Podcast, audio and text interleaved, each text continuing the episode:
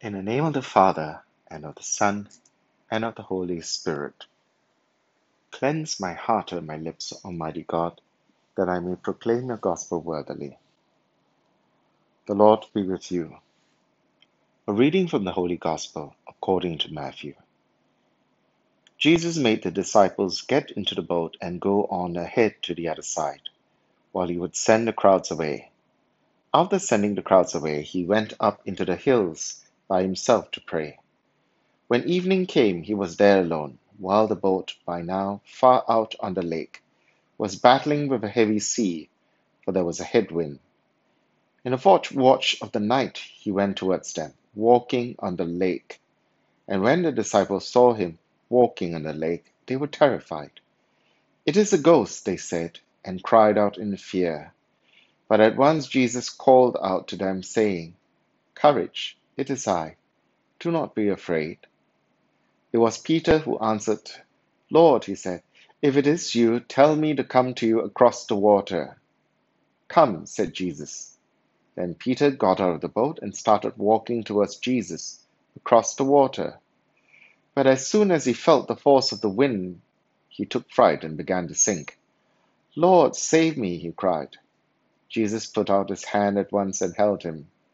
Man of little faith, he said, why did you doubt? And as they got into the boat, the wind dropped. The men in the boat bowed down before him and said, Truly, you are the Son of God. Having made the crossing, they came to land at Gennesaret. When the local people recognized him, they spread the news throughout the whole neighborhood and took all that was sick to him, begging him just to let them touch the fringe of his cloak. And all those who touched it were completely cured. The Gospel of the Lord. A theophany is a dramatic and spectacular manifestation of God's presence. The Bible is filled with stories of theophanies, and they seem to take place exclusively on mountain tops. But in this unique case, a theophany takes place on the stormy waters at the Sea of Galilee. The veil shrouding the mystery of Christ's true identity is brief, briefly pulled back. Our Lord and his disciples are separated at the beginning of the story. He sends them off in a boat as he dismisses the crowds, while he himself makes off to the hills to pray in solitude. Recognize the irony? Our Lord is alone on the hill where, the, where theophanies usually happen, but his glory is hidden from human gaze. The disciples, meanwhile, struggle against foul weather for much of the night. In fact, they would be in this condition until the fourth watch of the night, a Roman division of the night which referred to the last three hours of the morning before dawn, 3 a.m. to 6 a.m. Having had a hearty meal of bread and fish during the event of the multiplication, much of the undigested contents of their stomach would have ended up in the sea. The contrast is revealing. Without our Lord in the boat, things become crazy and become tumultuous, whereas the Lord experiences the peace of being in communion with his Father in heaven on the shores. Our Lord waited till the fourth watch before he came treading over the waters in their direction in a most dramatic way.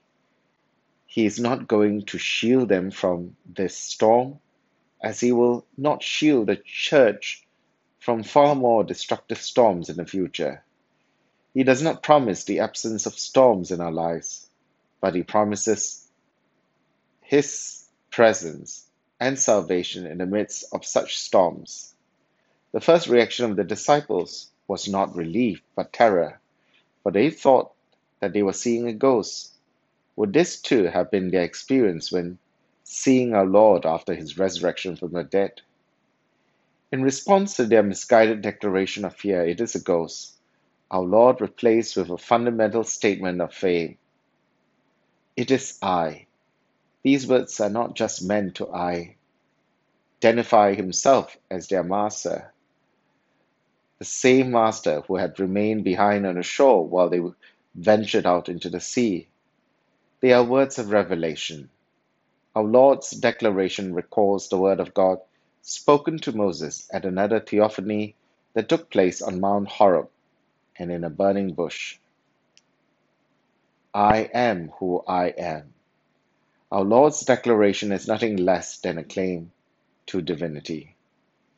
Peter, in typical bravado fashion, asks our Lord to call him out of the boat. Earlier, our Lord had shared his wonder working power with the disciples to perform miracles, and so now Peter wants a share of this. He admires, we admire his courage and confidence, but it is short lived. Once Peter saw how strong the wind was, he let fear overpower his faith and began to sink, thus resulting in him calling to the Lord, Lord, save me. This earned him a chide from the Lord. Man of little faith, why did you doubt? Just when Peter got praise for his initiative and faith, he is immediately connected, corrected for his lack of it. Peter's misadventure conveys an important lesson about discipleship, especially the need to stand firm in our faith in the midst of life's trials. Do we not see ourselves in Peter's shoes in these times as we watch helplessly the, the alarming surge of infections in our country and the consequences of a lockdown which has taken a toll on everyone. Just like Peter, facing stormy situations is a given. Sometimes we prevail and grow stronger in faith, and sometimes we falter.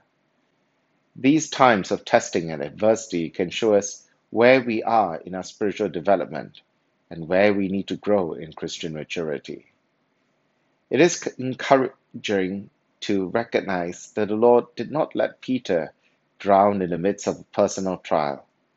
The Lord will never abandon us in our struggles or allow us to perish for our every mistake. We just need to call out to Him in humility, recognizing our limitations and acknowledging His sovereignty. Lord, save us. If He could calm the storm, still the waves of the sea, and heal the sick, His sovereignty over this pandemic shouldn't be a problem.